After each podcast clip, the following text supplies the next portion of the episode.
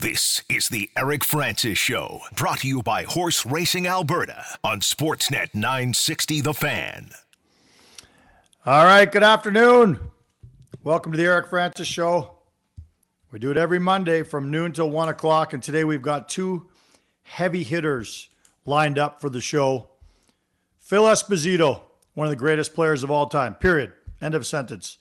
A lot of people listening today never saw him play uh, I'm going to just let you know how incredible a player he was, uh, but also what a great personality he is. That'll come through in our talk uh, over the next half hour. After that, we're going to have Tim Hunter, Flames legend. That's a heavy, heavy hitter. Uh, what was the numbers? 181 fights in the National Hockey League. Something like that. Uh, 186 times he dropped the gloves to the NHL, 151 of them came over his 11 years with the Calgary Flames. We'll talk about just a few of those fights and uh, his transition to the NHL. he's a fascinating story. He's a Calgary kid. He's a great story. People know and love Tim Hunter. Everywhere he goes, people still talk to him, stop him, take photos with him. He is a uh, Calgary. I don't know if you want to go with legend or icon, but either way, Tim Hunter, uh, one of those greats from the Calgary era when they were challenging and winning a Stanley Cup. Okay, we're going to get into Phil uh, Phil Esposito in just a bit, but while we're just waiting for him, the Leafs down 3-0. I want to talk about this very briefly because I've always been fascinated with the Leafs. I grew up in Toronto. My dad had a quarter season ticket, so I'd go to the games all the time, but I never cheered for the Flames or for the Leafs, sorry. I cheered for the Hartford Whalers. I just always have loved the underdog. And speaking of that, the Toronto Maple Leafs are really the Chicago Cubs of hockey. And when you think back and you look at the Cubs over all those years before they finally broke through a handful of years ago and won a World Series, they were those lovable losers. Everybody loved the Chicago Cubs because, quite frankly, you felt sorry for them. Why is nobody like that with the Toronto Maple Leafs? Is it because it's in Toronto? Is it because their fans, in some people's eyes, are obnoxious? I can tell you that it was quite amazing how many Leaf fans pretty much figured they'd got the cup after they won that first round. That first time in what 19 years, they finally got through the first round uh, last week. Uh, I had several Leaf fans who just asked me straight up, "What odds are you giving me for them to win the cup?" I gave them all three to one. Not looking very good for them right now.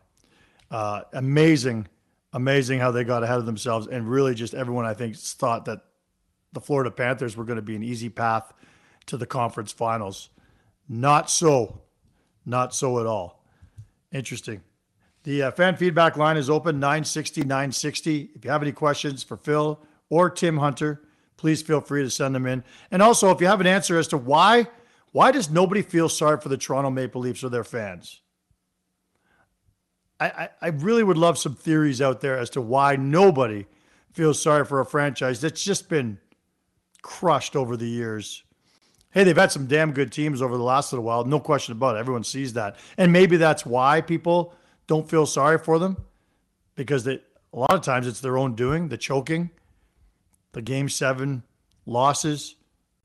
It's just really quite amazing to watch, and I know a lot of people are kind of dancing on the Leafs' grave right now. I'm not one of them that is dancing on it, but it is quite entertaining to watch the roller coaster of emotions after their first breakthrough in all those years, and then to have this happen. And then, of course, the question is, what does this mean for Kyle Dubas and, and the entire management team? I think everybody in hockey believed that if they lost in the first round, Dubas was out. His contract's up this summer. A lot of people painted that picture that Treliving would go to Toronto, Dubas would come here. It's kind of fun to talk about those sort of things. But if they lose in four straight to Florida, is it not the same as losing in the first round? Like, did they really make that much progress? I don't know. These are questions that are being bandied about in Toronto all day, every day, of course. And we don't really need to harp on them there. But I am curious as to what people think about the Toronto Maple Leafs and the scenario that they've painted for themselves right now because it is uh, not pretty. Okay, uh, we're still waiting for uh, Phil Esposito, but I want to just paint a picture as to the kind of player he was. Back in the uh, late 60s, early 70s, he really was the most dominant center of his era. In six seasons, starting in 68, he won five scoring titles, never totaling fewer than 126 points in those five seasons. And keep in mind, nobody in the NHL's history had ever gone over 100 points, period, before Phil Esposito did it. And then he went and did it uh, in five straight seasons. Uh, led the league in goals six straight times from 69 to 75, won the Hart Trophy twice, two Stanley Cups with Boston. He blew away the old records in 70 71, 76 goals. That was 18 more than Bobby Hull's record at the time. Like just shattered it. And it, it's it set a new pre Gretzky standard. When you talk about guys who kept raising the bar, he's a guy who probably doesn't get enough credit. People back who used to watch him know that. But today's fans, I'm not sure recognized just how incredible they are. They mostly know him from his speech. I dare say, you know, young listeners today would know Phil Esposito from his speech at the 72 Summit Series more than almost anything else. Or maybe you know him just because of his play-by-play, you know, his, his analysis on the radio in Tampa Bay, and snippets often find their way around the NHL after something he says during a game. But this was a guy who really does deserve a lot of credit as one of the great players of all time. I think he was ranked 18th in the top 100 of all time when someone did that exercise. I don't know if it was the Hockey Hall of Fame or somebody else did it, Hockey News recently. And when he was traded out of Boston, or traded to Boston from Chicago, his goal was to make $12,000 a year. And he almost quit hockey because they wouldn't pay him $12,000 a year. They paid him $10,500 for the year with a whole bunch of bonuses. Now he lit it up so much that he ended up making $30,000 that year, just killed it. But he was seriously contemplating going back to Sault Ste. Marie, where he's from, because he said he could make more in the steel mills in Sault Ste. Marie to support his wife and daughter than he could in the National Hockey League. Well, it turned out okay for him. He persevered. And like I said, when he retired, he had the second most points in the history of the NHL. Second most points, second most goals, both behind Gordie Howe. I think right now he's seventh all time in goals after all these other guys have come through. But the, bo- the bottom line is this guy was a goal scorer, and the bumper sticker in Boston for a lot of years was Jesus saves and Espo scores on the rebound. He was the consummate net front presence. I'm interested to ask him is there anybody in today's NHL who plays like you used to play? Like the only guy I could think of is Matthew Tkachuk because he's always there on the doorstep. But Tkachuk adds so many other things that Esposito what really wasn't about. But this is a guy who, you know, again, deserves full due. He's coming to Calgary in two and a half weeks for the Gordie Howe Cares luncheon, and I'll have him up on stage there for over an hour, and we'll get into a whole bunch of great stories from the Summit Series. To him, he was the he was the co-founder with his brother, and I think most people know his brother was Tony Esposito, his younger brother, the goaltender for the Chicago Blackhawks most of his career. He and Phil brought hockey to Tampa Bay. They were the co-founders. They weren't the money men. When you make twelve thousand dollars a year, it doesn't add up that quickly to own a franchise in the National Hockey League. But those guys brought hockey to Tampa Bay, and he was their first president and general manager. And now he does radio for them.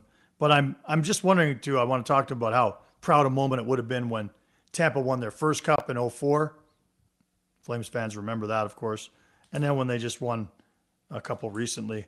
You know, that's just got to feel so good because so many people in and outside the hockey world thought there is no chance that hockey is going to work in Florida. But obviously, they proved everybody wrong, and they've uh, got a pretty good, uh, pretty good history there right now. Okay, uh, let's look at the fan feedback line while we wait for uh, Phil Esposito to give us a call. People, uh, people are lighting up on the on the uh, on the Leafs. Let's see. I'm rooting for Giordano and Brodie. Don't know why they charge so much for their tickets though. So maybe only elite to get to go to the games, and that's why they are obnoxious. It was interesting, wasn't it, to see how many Leaf fans were in the building uh, in Florida. And of course, there was that 24 hour ban where anyone outside of the state of Florida couldn't buy tickets to the game. And then they opened it up to Leaf fans afterwards. I, I'm telling you that they're almost every Leaf fan will tell you it's cheaper for them to fly to Florida, stay a night or two in a hotel, and buy tickets to a game there than it would be to go and buy really good seats uh, to watch them play in Toronto. So it was. Uh, you can you're not surprised when you see half the crowd in Florida wearing Leaf jerseys.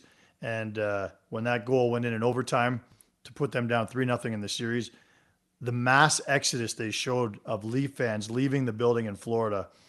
Again, for those people who are haters of the Leafs, they loved every single minute of it.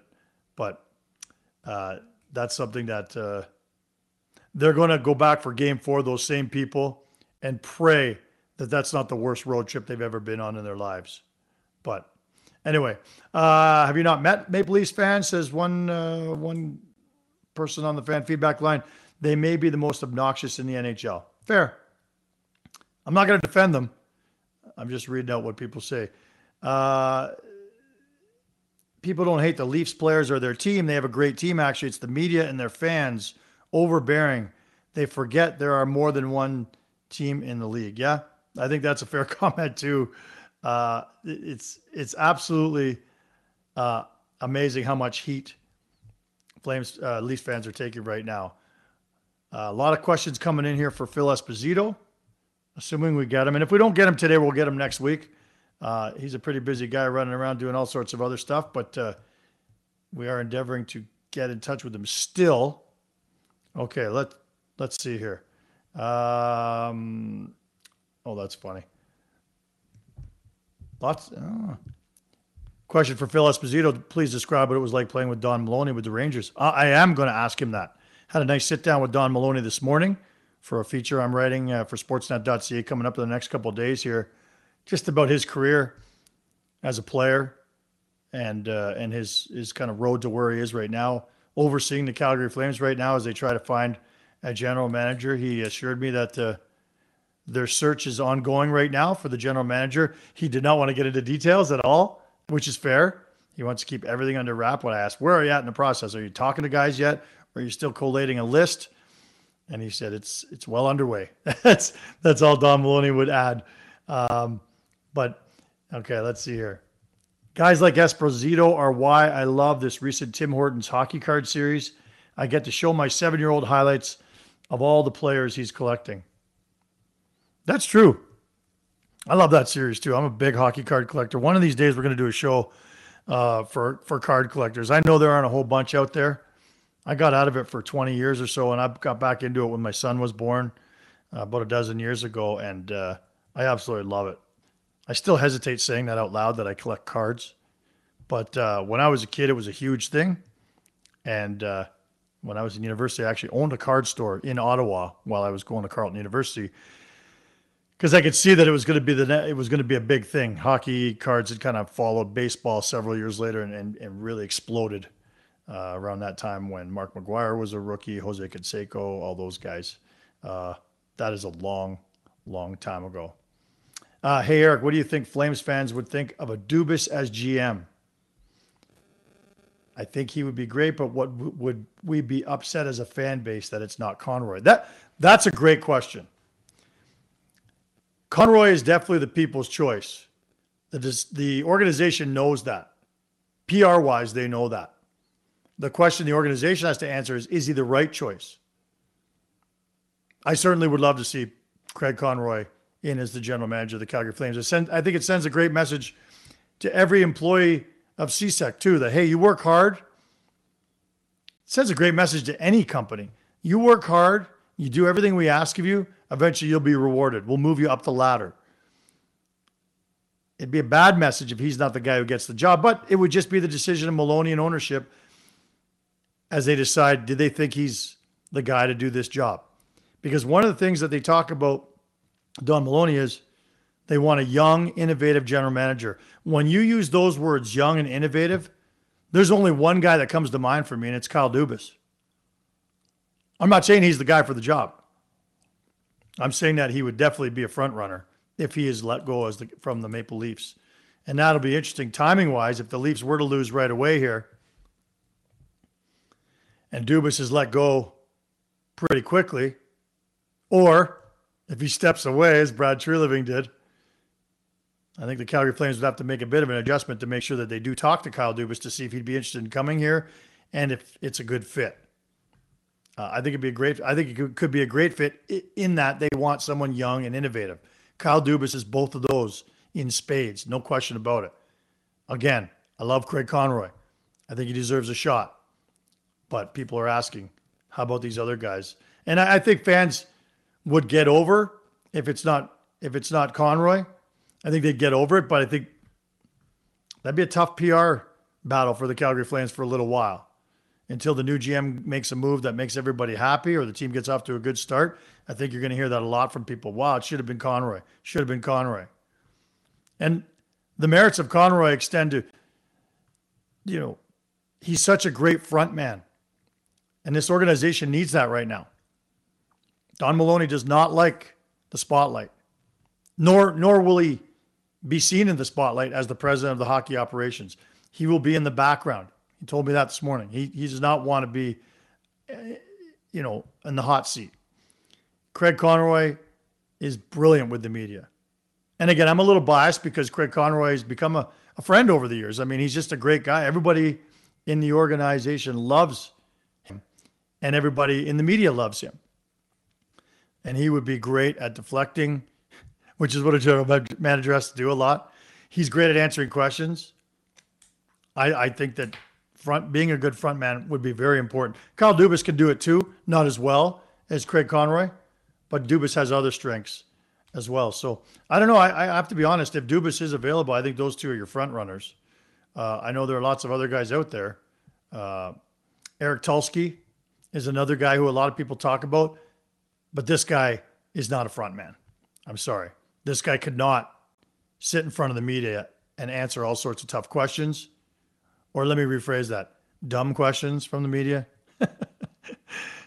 We've been known to ask the odd dumb one.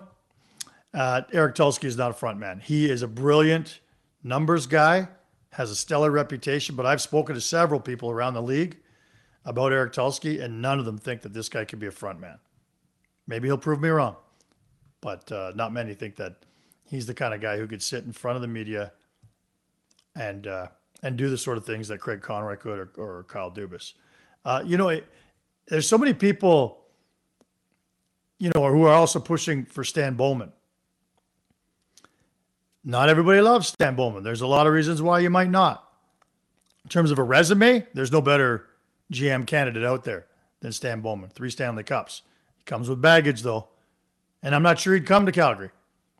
I'm not sure the league would allow him back into the league quite yet. I think he's I think he'd get the rubber stamp if an organization really wanted him, but I'm not sure. And again, it would be over Conroy, which would not sit well uh, with a lot of people. Okay. Our family grew up Bruins fans. Uh, somebody writes in such fond memories watching Saturday night hockey with my dad. Bobby Orr and Phil Esposito were, are still two of my hockey heroes. That's from Brent. It's one of the things I want to ask Phil too, because he played with Bobby Orr, with Bobby Hull, against Gordie Howe. He even overlapped with Gretzky for a little while. I want to know who he thinks the greatest player of all time is. It was Gretzky who rewrote all of the record book at Phil Esposito's expense at first, no question about it. My guess is he'll say Gretzky's the greatest player of all time. But uh, it'll be interesting to hear his thoughts on that because he has also been very, very clear over the years that nobody had taught him more about hockey and life than Bobby Hull. And Hull's a guy with a huge personality where some superstars didn't have quite the personality. Bobby Hull had a personality. Phil Esposito had a huge personality. And it was Bobby Orr who also said about Phil Esposito that he was the glue in the room. He was the most important player in their room off the ice. And when Phil Esposito left, left the Bruins, I believe the Bruins went to last place in the National Hockey League soon thereafter. And Bobby Orr was not shy about saying that had a lot to do with Phil Esposito's departure because he absolutely thought This was a guy who walked around the room day one, introduced himself, made everybody feel welcome. I think that's a standard thing in the National Hockey League, especially amongst leaders. But Phil Esposito was certainly one of the best at it back in his day. Okay, it's the Eric Francis show. We're waiting for Phil Esposito. It's not looking good at this point in time, and that's okay because uh, if he's uh, if he's uh, caught up with something else, he's going to do the show as early as next week, and we'll catch him then. We do have Tim Hunter coming in at the bottom of the hour. So keep, uh, thanks for the feedback line uh, getting lit up right now. If you've got comments or questions for Tim Hunter, or even just memories, because there are a lot of great ones that he spurred on with his fists, sometimes as a penalty killer, sometimes as a de- defensive stalwart. Um, our producer, Cam's a little younger. He wouldn't have seen Tim Hunter play. He asked me today, How would you describe Hunter?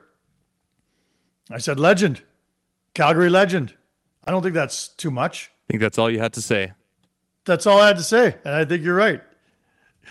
So uh, this is a guy who's back in Calgary now, too. And uh, maybe he'd be part of a management group. He's been an assistant coach in the National Hockey League. Maybe he's a guy who wants to get into management. Maybe he's a guy who wants to get in again as an assistant coach. So many things up in the air for the Calgary Flames as they move forward. Okay, uh, we've got a couple more here. I'm not a fan of Doofus. I'm assuming that's Dubas. You only look at you have to look at his trade deadline acquisitions uh, to realize he cannot win. Here's another one that I hear a lot of. Why would any other general manager come here thinking if things go sideways at the start of next season, it should have been Conroy? It is going to be a fascinating lesson in PR if it's not Craig Conroy. But but again, and again, I've made it very clear. I like Craig Conroy. I think he should or could be this next GM of this Calgary Flames team. No question about it. But you can't pick a general manager just on popularity. I would argue that you'd pick him based on his, I think it's 12 years he's been here in almost every role you can imagine for him. But not, you can't pick him just because he was one of the most popular players in Calgary over the last 30 years. You pick him for the right reasons but if you don't pick him, everyone here is right on the fan feedback line about that. You're going to have a bit of an issue with a lot of people throwing up their hands and saying, "Why not Con- Conroy?" It's uh, it's the Eric Francis show. We're going to take a break in just a couple minutes. We thank you for your patience and sorry that we didn't get Phil Esposito. We will get him very soon. And like I said, he's here in two and a half weeks. Tickets are actually still available if people want to go see uh, him at the Gordie Howe's luncheon. I think it's at the uh, convention center there. Um, and I'm just scrolling through a couple more of the uh, emails, and it is funny how many people are just piling on the Leafs, absolutely dancing on their graves. Okay, here's one. The arrogance of the media, the fans believing TO is the center of the universe, along with how broadcast networks show the Leafs the majority of the time is pathetic. I mean, that's an age old, age old uh, take. Get over yourselves, Toronto. Being a true, Hab, true Habs fan who was born in Calgary, I absolutely love the fact they can't help themselves in Toronto. They might win if they lose the cockiness, arrogance, and commercials and the focus on playing the game. FYI, Espo was a thorn in the side of Habs fans for years. Great player. Oh, absolutely. He was uh, doing a lot of research on Phil Esposito, not just for our chat today, but also for when I see him in a couple weeks he wasn't a great skater. He played junior B in Sault Ste. Marie. He didn't he didn't make the, the big teams early in his career, but he always scored a ton of goals. And his skating was never superb. And it was only once he got to the NHL they realized he had two different size feet and that he actually wore two different size skates. And so they fit him with two different size skates and it helped his skating. He didn't need to be a great skater. Back in those days, it wasn't about great skating. Uh, hey, there were great skaters. Guy Lafleur, Steve Shutt. There were tons of them. Bobby Orr. But he was a guy who parked himself in front of the net, banged in rebounds like no other, and actually used to take a lot of heat for that. People say those are just garbage goals. They don't they shouldn't count. Well, as Tim Kerr, Matthew Tkachuk, and so many other guys over the years will beg to differ, they all count the same. A game-winning goal, whether it's banged in in the blue paint or if it's stepping over the blue line with a with a, a Pat LaFontaine ripper they all count the same. Okay, Tim Hunter received the torch from Willi Plett. Willi Plett deserves more praise and credit for battling the Oilers when the Flames first arrived from Atlanta. That's from Jeffrey. Uh, okay, more takes on Conroy. Yay, nay, yay, nay. And then here's another one. Uh, would think Conroy would be the best choice to GM because he could hit the ground running, knows the team inside out, has an idea of who should coach, no time wasted trying to fit out, figure out the situation. A very valid point, one that I've trotted out a lot of. I, I, I just think that this organization is very excited about having a clean slate, for better or worse. They have a clean slate right now. No GM, no coach. That can be an exciting proposition for a team that can look out and find whatever type of architect they're looking for but you need some continuity. And Don Maloney certainly provides some of that. But it would be a pretty good idea if the general manager had a pretty good handle on the situation in Calgary. Craig Conroy knows what, went, what went wrong in Calgary over the last year. He knows the strengths of this organization. He knows the weaknesses. He's always had his own opinion on what he would do if he was the general manager. And if he was named GM, he could institute it. So now, innovative, is is Craig Conroy innovative? I'm not sure he's had the chance to go out and be innovative, but I know he gets the job done. Whether it's him going down and picking up Johnny Gaudreau on the private jet and signing him, same with, you know, you know, keeping that relationship tight with Matt Coronato and making sure he came here, despite concerns that the Coronato camp probably had about playing under Daryl Sutter. Craig Conroy always smoothed that over, built those great relationships, and made sure those guys still came to Calgary. All right. We're going to take a break. We're going to come back, of course, with Tim Hunter. Calgary Flames legend. There's no doubt about it. The Eric Francis Show is brought to you by Horse Racing Alberta. Alberta was built on the back of a horse, and horses continue to play an important role in the province today.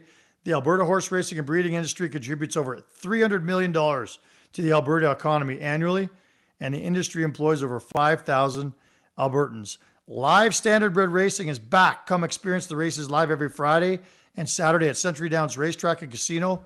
For more info and how to get in on the action, visit thehorses.com. Must be 18 plus. Please play responsibly. We'll take a break. We'll be back with the legend, Tim Hunter. This is the Eric Francis Show, brought to you by Horse Racing Alberta on Sportsnet 960 The Fan. All right, the second half of the Eric Francis show. Thank you so much for your texts and your patience in the first half. We will get Phil Esposito on the show in the very near future. In the meantime, we have another icon, legend, heavy hitter, Tim Hunter, as we've uh, promised earlier in the show. We do have him on the line here, and I just want to thank him uh, for his patience because him and I have been trying to hook up, uh, have him on the show for a long, long time. We finally made it happen today and he joins us on the Atlas Pizza guest hotline. How are you, Tim? I'm great, Eric. How are you doing? I'm excellent, my man. Listen, uh, thanks for doing this. I want to uh, ask you about so many different things, and the fan feedback line is lighting up. People love you. You know that. Are you back in Calgary? Are you back in Calgary now?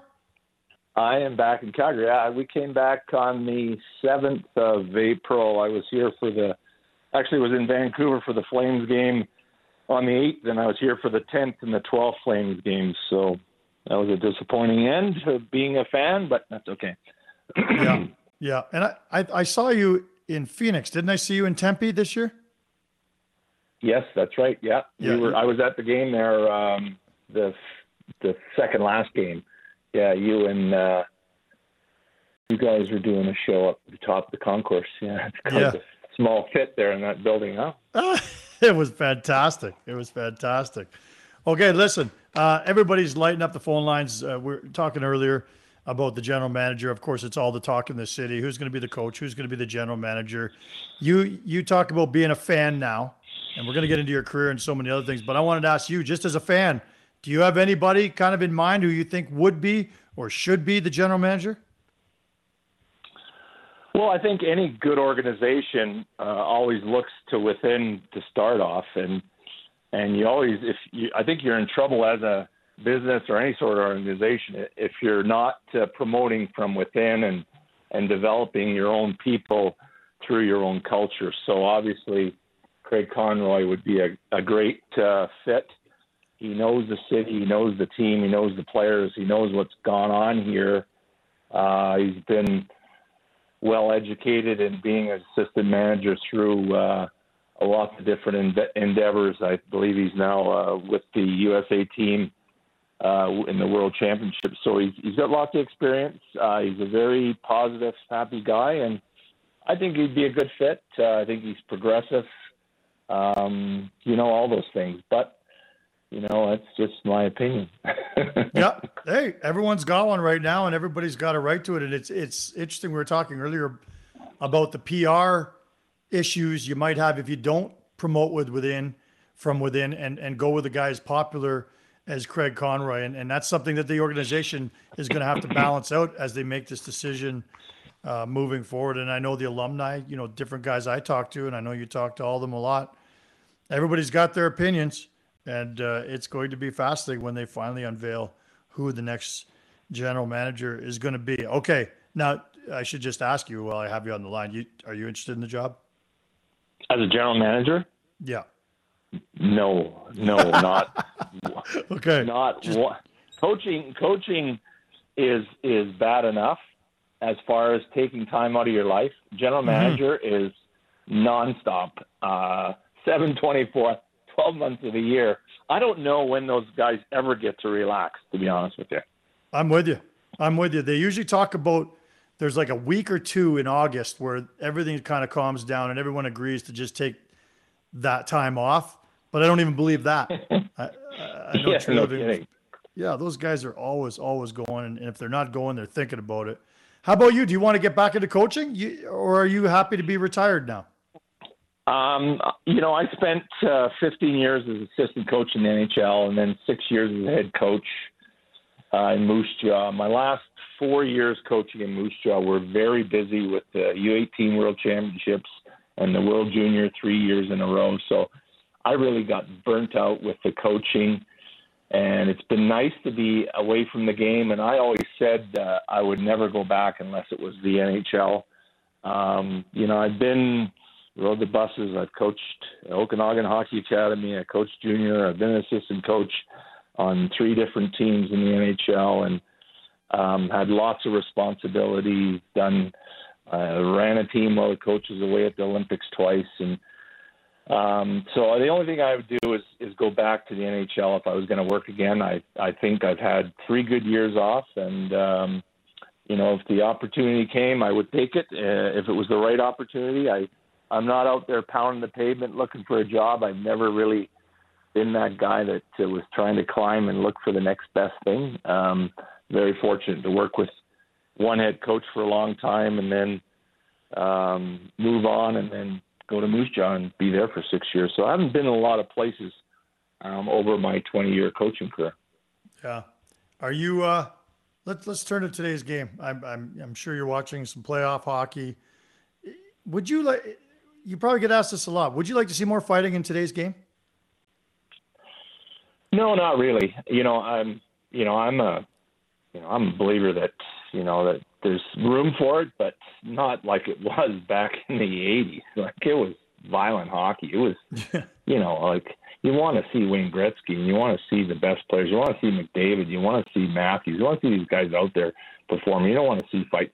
There's a place for it. I still believe there's a place for it, but um, you know, I went through an, a, an era when I was assistant coach, and it was all these staged fights you know, yeah. I coached some guys in Washington and San Jose and Toronto, and I'd be like, dude, you're a player. Can you not just play? We want you to play. We want you to develop as a player so we can trust putting you on the ice that not every time we put you out, you just go out and have a fight. Like, what good is that? I never did that in my career, and I had 220 fights in the NHL. I never did that. I I fought when I had to, and I fought when I when I was in charge. I didn't just fight to fight and that's what really oh it drove me crazy i'm like you know if if you're going to do that at some point somebody's going to knock you out and you're going to end your career and you're going to go geez i played in the nhl but i only had like five shifts because i fought every every every shift you know that's not what it was what it should be about it's about yeah, you know, sticking up for your teammates and being a being a policeman, but not being a bully and being a guy that goes out just to just to fight. Uh, I that's they should do that in between periods if that's what they're going to do. did did you did you hate fighting? Like there are some guys, and it, it's very rare you talk to around the league who couldn't wait to fight. But I find most guys who played the role that you had to play sometimes did not like to fight that much. How did you see it? Well, I didn't hate fighting. I I I knew it was part of the deal, and I knew I had to be ready to do it. That's why I was the fittest guy in the NHL. I was the fittest guy in every team I play. I studied everybody. I boxed. I did all kinds of things to be ready, so I'd never lose a fight. Where I was laying on the ice in a pool of blood, knocked out, and some guy skated away from me. You're never going to see that in one video that you ever see me fight in, and that was my goal to to to send a message get a few licks in, and stick up for my teammates and myself um, in the process.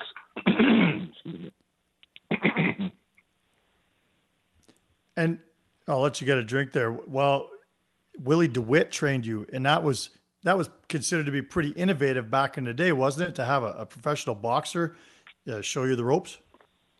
Yeah, we had his his uh, boxing coach uh, Mansour Ismail, and, and we went down. They had a uh, boxing gym in the old Calgary Herald building downtown, and you know Pep and Reinhart and myself, Dougie Risebrough, we'd go in there at six in the morning and go through the full training routine and get in the ring and and spar and put the gloves on, the headgear, and you know just learn how to protect yourself, learn how to throw a punch, learn how to disguise a punch, and and Willie was like you know, we thought we were athletes, but this guy was like a machine. He was like just ripped, and he could throw a punch. It, I was terrified uh, when when he had the gloves on. I was like, "Come on!" You know, there. was, You never saw his punch coming. It was and that was the biggest thing that I learned was to disguise a punch, and um, you know, um, because then then the guy you can't duck and and you and you don't miss, so that's always good. But uh, no, it was it was it was a great uh, a great experience, and um, you know, one that really helped me both as a player and as a fighter. Now, there's a, a great book out there. My colleague wrote on the Battle of Alberta. You probably read it with Mark Spector, and uh, mm-hmm. he opens the whole book with that fight you had with uh, uh, Tom McClelland or with um, Brian Kevin McClelland. McClelland. Yeah, yeah. Sorry, Kevin. Kevin. Yes, thank you. So many McClellands, and uh, yeah, and, and how you had split his nose wide open and, and he was just an absolute mess. And after the fight, he skated by his own bench and said, That didn't hurt at all. I didn't even feel anything. And it made all the Oilers feel six feet taller and all this other stuff. That is how he opens the book on the Battle of Alberta. And not that one fight can kind of define the Battle of Alberta, but I wonder if you remember that fight or that that moment, and or I want to know what fights do you remember? Because people around here have some fights that they definitely remember. Well, I remember that fight, and then there was another famous fight. As him and I were fighting, we fell on the ground, and we're both were on the ice, and we're both laying on the ice, and we're still throwing punches. We're both laying on our side, and we're still throwing punches. It's got to be the funniest YouTube fight you ever seen. But I, I, I recall the, the defining moment for me was my first fight against Dave Semenko in the Corral, and um, you know, I get called up and I'm playing, you know, I was playing. And, you know, I'd played against Dave in the minors. He got sent down to Wichita and I was in Birmingham and he played in Wichita. He comes down there, he's big wheel, you know, he's got 99 on his jersey, Wichita win. We're going like, who is this guy? Never kind of collided. He, he was a left winger and I played defense. And anyway, so, you know, I knew what he was all about. So I fought him in Calgary and I'm sure you've seen the video. So I, I'm get going. I start doing okay, and I start throwing some lefts. And he's always saying, "Well, Tim Hunter, he's you know he's throwing his purse with his left hand, kind of thing, and whatever." But um, I I'm doing okay, and I end up. I thought I won the fight, and mistakenly being naive, thinking, well, you know, these linesmen are professional. They're going to have a hold on him and hold on me because they had a hold on me. And I just kind of peek up over the top and give him the old, how do you like them apples? and he suckers me right in the forehead, oh. and down I go. And then Jim Peplinski jumped in, but that was the moment I knew and you know, you listen to especially guys like Don Cherry, which is he's he's a great, um, you know, um, old hockey guy, and he's got great things to say about the game. But he talks about the code. Like there's no code, and there was no, no code, code. no code, because you know, guys guys will do almost anything to get the job done. And and so the no code. So it was funny. We we do this Coyote golf tournament down in Phoenix. Um, Wayne McBean organizes organizes yeah. it at uh, Las Sendas, and so this year we had the Battle of Alberta thing going. We had Marty on one side and Grant Fuhr on the other side. And it was me, Roberts, and Lanny, kind of like back and forth against those guys. So Marty McSorley asked me a question. He said, "So Tim, how did you handle being a tough guy, and what was your, you know, how do you, you know?" And I just kind of gave my answer, and, and he he he started. He said, "You know, I was willing to do anything to protect my teammates. I would take a suspension to protect my teammates. I would do whatever it took to protect my teammates. That is the mentality right there mm-hmm. that some guys have, and sometimes I think the Oilers had with with Glenn Sather at the helm because I used to tease those guys because I'd look over to the bench and there'd be Sather and Muckler and they'd be pointing at guys and pointing to Marty and so and so to go get me or go get him. And I used to tease those guys. I said, "You guys are like puppets." I said, "The Slats and, and Muck, they got you on strings there, and they're just telling you where to go and who to fight and what to do. Are you guys not that smart? You got to be told what to do." and it just drove them crazy. But you know, my point is, is, is the code. You know, I knew then, and then you go on, and you look at the other fights I fought. So the next time, so so he kicks Jim Peplinski in that first fight. He comes in, he, he grabs on, and then he kicks Jim Peplinski. The next time I fought Dave Semenko, he kneed me behind the the Flames net. Then the next time he he kicked me and um, suckered me. So like you know, he was one of those guys. He didn't fight very often. He only fought about 60 times in his career, Dave Semenko, and, and but nobody really wanted to fight him because he was he was violent, he was he was dirty, and he was going to get his message across. And you know, when you lined up against him, he, he you know give you the like let's go. You either dropped your gloves or you got suckered, and you had to drop your gloves. And then sometimes I use that mo- that motto motto a little bit myself because sometimes you got to force a guy into it. He just doesn't want to do it. You just got to embarrass him into fighting because, you know, he really doesn't want to do it, but he's been acting up out there and he needs to be accountable and you want to send a message. So you kind of force a guy into it. And I think Dave Semenko had to force lots of guys into it because nobody really wanted to fight him. Hmm. That is fascinating. And and the stats. I was looking at your stats on HockeyFights.com about the fights you had in your career. And I'm wondering if, if, if you've looked at them, like, or if you're familiar, like, do you know who you fought the most? I, I, see you fought Semenko only four times. I, I think that surprises people. I think people would think that you fought Semenko, you know, a dozen times. But uh, do yeah, you know who yeah. you fought the most? Well, yeah, I do. Uh, uh, Cronin, uh, or sorry, Jim Kyte in uh, Winnipeg, um, and Shawn Cronin. Um, I'm pretty sure those are the two guys I fought the most. But the thing with the Battle of, Battle of Alberta is become such a lore because um, Jack Cookson created that, bought those the rights to Bob Mumley's photo of Dave Semenko and I, and that where we're glaring at each other. And in yeah, it's a great photo. From '95 till now, he sold more photos of Tim Hunter and Dave Semenko than Wayne Gretzky, Mark Messier, anybody.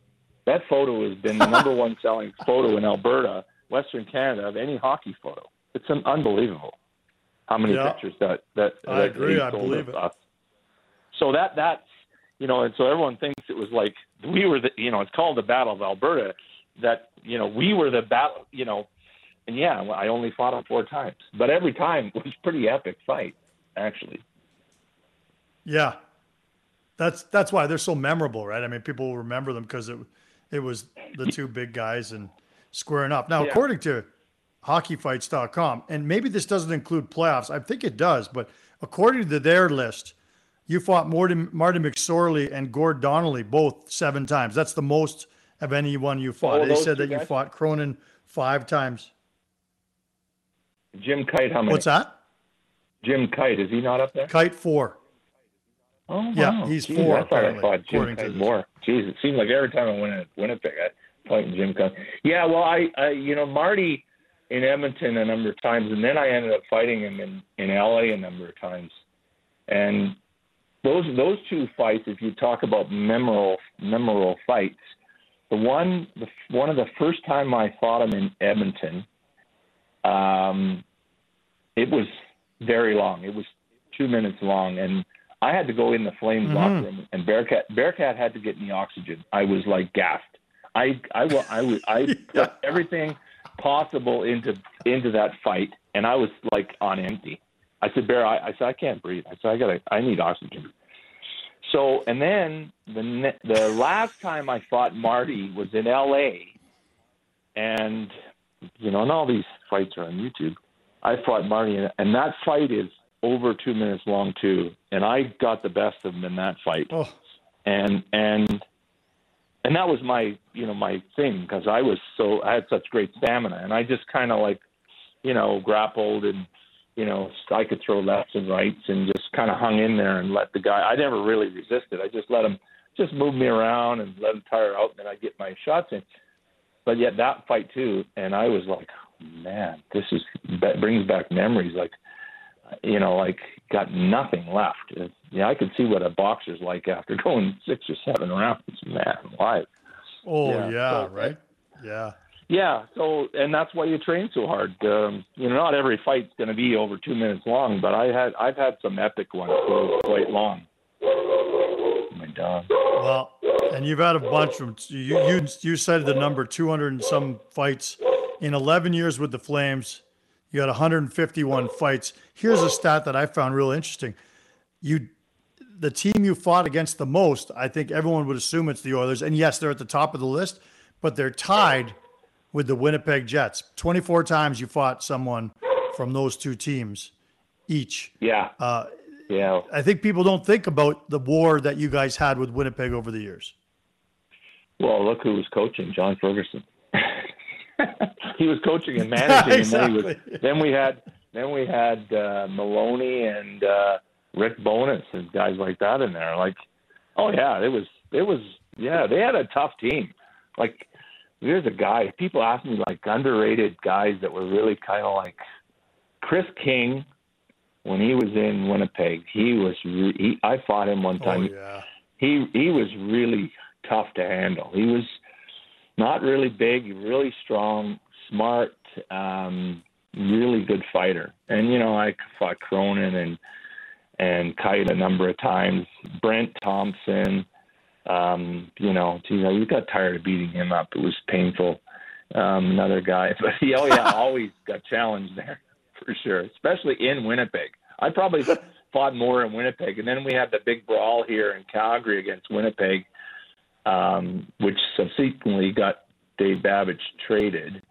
Uh, was um, when um, Brian Hayward stuck me in front of the net, and I went after him, and then I fought a couple guys, and then I went back at him again, and then they emptied benches, and I beat up a couple guys, and then I ended up going after Rick Bowness. He was on the bench trying to trying to call me on. That's right. Dr- dr- I'm water skiing behind I don't know Swede Knox or somebody to the bench. There's a great photo of me being drugged to the. Um, he's well. I'm I'm dragging Swede Knox to Winnipeg bench because Rick Bowness wants to fight me, and I fought Rick Bowness in the minors my first year pro, um, Oh. which is a funny which is a funny story too. But uh, so Bones and I go way back.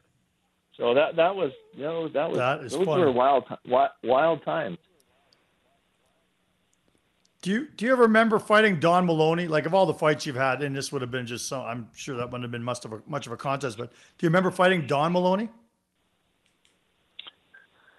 Yeah, well, he's part of the the question I get asked the most is who's the toughest guy you ever fought, and um, That's right. That's ever- where I'm going with this. Yeah. That's right. So the toughest guy I ever fought was Nick Fotiu, and and the re- my first time in Madison Square Gardens, you know, it's the early '80s, and Don, it's the third period. Don Maloney wants to fight. I don't know what. Remember, I don't remember what. He wants to fight me. I kicked his ass. He wasn't really a fighter, you know. Both him and his brother Dave, they were, you know. So I beat him up, and I'm thinking, okay. I, I knew who Nick Fotiu was, and hadn't seen him all night. You know, two periods. I'm thinking, boy, I could probably get out of here alive. I, I haven't seen. Then I beat up Don. I'm going, oh, geez. Next shift I'm out, I'm going to get killed. This guy's coming. So, um, I don't play for a while, and then all of a sudden we go up. I don't remember the score. We're up a couple goals, and last couple minutes of the game, Bob Johnson throws me up, and and Herb Brooks is the coach of the Rangers. So two college guys, you know, they don't know what they're doing. They throw, he throws me out, and then over comes over the boards comes Nick Fotiu, and I'm going, oh man! Just when I thought I was going to get out of here alive, this big guy's coming over. He's going to kill me. So line up, and right away before the puck drops, he spears me. I'm playing right wing. He's playing left wing. He spears me inside my left um, groin area, just right up, right up high where your your thigh connects to your body, and it's like so tender. And I'm in just pain. I go down. I'm going, okay, just stay down. You won't have to fight this guy. You're injured. It's all good. of course, no. I get up and I fight. Young and dumb, and you know, Nick's got no helmet on. He just drops his gloves and we're moving around. He's giving me the come to hitter thing, you know, with his finger and like, come here, I'm gonna kill you, kill you. So I just take a step forward, thinking I'm gonna get this over with, and I step forward. Nick reaches out. He's got these massive hands, forearms. His sweater's like way up his his elbow. He, you know, he's like, I don't even know if he wore elbow pads. Crying out loud. Um, he reaches out and grabs me and he's pulling me, and as he's pulling me, he's punching, and I'm going, oh boy. So I duck, and he hits me on top of the helmet, and just blew my helmet right off my my head. I I think Bearcat's still looking for it somewhere. Um, I it, it was like, oh boy, and we wrestled to the ground. It wasn't really much of a fight, but that wasn't when I realized he was the toughest guy I ever fought. So he comes to Calgary, and he's part of the Flames, and you know, he has hasn't really fought much, and you know, he's wanting to, you know, show the Western, you know, Vancouver, Edmonton Olympic what he can do. So we're playing in Vancouver. Craig Coxe wants to fight me, and he he says, "Hey, Hunt, you know, you want to go?" And Coxie's like this California surf dude. He talks like, "Hey, dude," and I'm like, "Sure, dude, whatever." so we'll drop the gloves, and we're down in, in the corner, and this big hand comes in, and he it was Otto, me, and him on the line, and he this big hand comes in and goes, Hunts, I'll take care of this guy. So he they lie they stand together and they kind of rolling their fists around, and Nick hits him with a punch, first punch. Nick Nick was a boxer, and Nick knew how to disguise a punch. He hit him so fast, so quick. He hit Coxie in the left orbital bone and crushed oh. his whole side of his face in. Oh. And uh. I was standing standing right there, and it was like you took a sledgehammer and hit a side of beef. It was just like nasty. The sound. I went, oh, and Croc Coxie just kind of shakes it off, and I thought he was going down, and that was it. Fun's over. And no, he pops up. He goes, "Whoa, dude! Now that's a punch." and he and then he starts fighting, and I'm going, you can't be doing this, man. You're you're gonna get killed. And it turned out to be a decent fight, you know, if you took the first punch away. But you know, and Coxie was very tough, and that because you know, and that you know, and that moment when when Nick hit him, and I saw his face, I went, that could have been me three or four years ago in Madison Square Garden. Yeah, it would have been car- carrying me off the ice but I had the presence of mind to duck. Yeah. And that's when I knew Nick Fotiu was the toughest guy I ever fought. So, you know, kind of, yeah, long story about Don Maloney. And, yeah, Don was, you know, he was really a, you know, no. I don't know. I don't know why he wanted to fight me. I, I, I should have asked him. I ran into him in the Saddledome near the end. Actually, the last game of the year, I ran into him. I, I, they, I, they must have had lots of things going through their mind other than talking to Tim Hunter. Yeah, no, I, I saw him this morning. I saw uh, uh, Don Maloney, and I asked him about it, and he doesn't remember it. Uh, he, he Oh, yeah. certainly he's the first to tell you that he doesn't. He's not a fighter, and if he did fight you, um, it was a bad idea, and he didn't. You know, he didn't know what he was doing. But uh, he won't be able to give you an answer because he doesn't remember it either. But uh, but anyway, hey.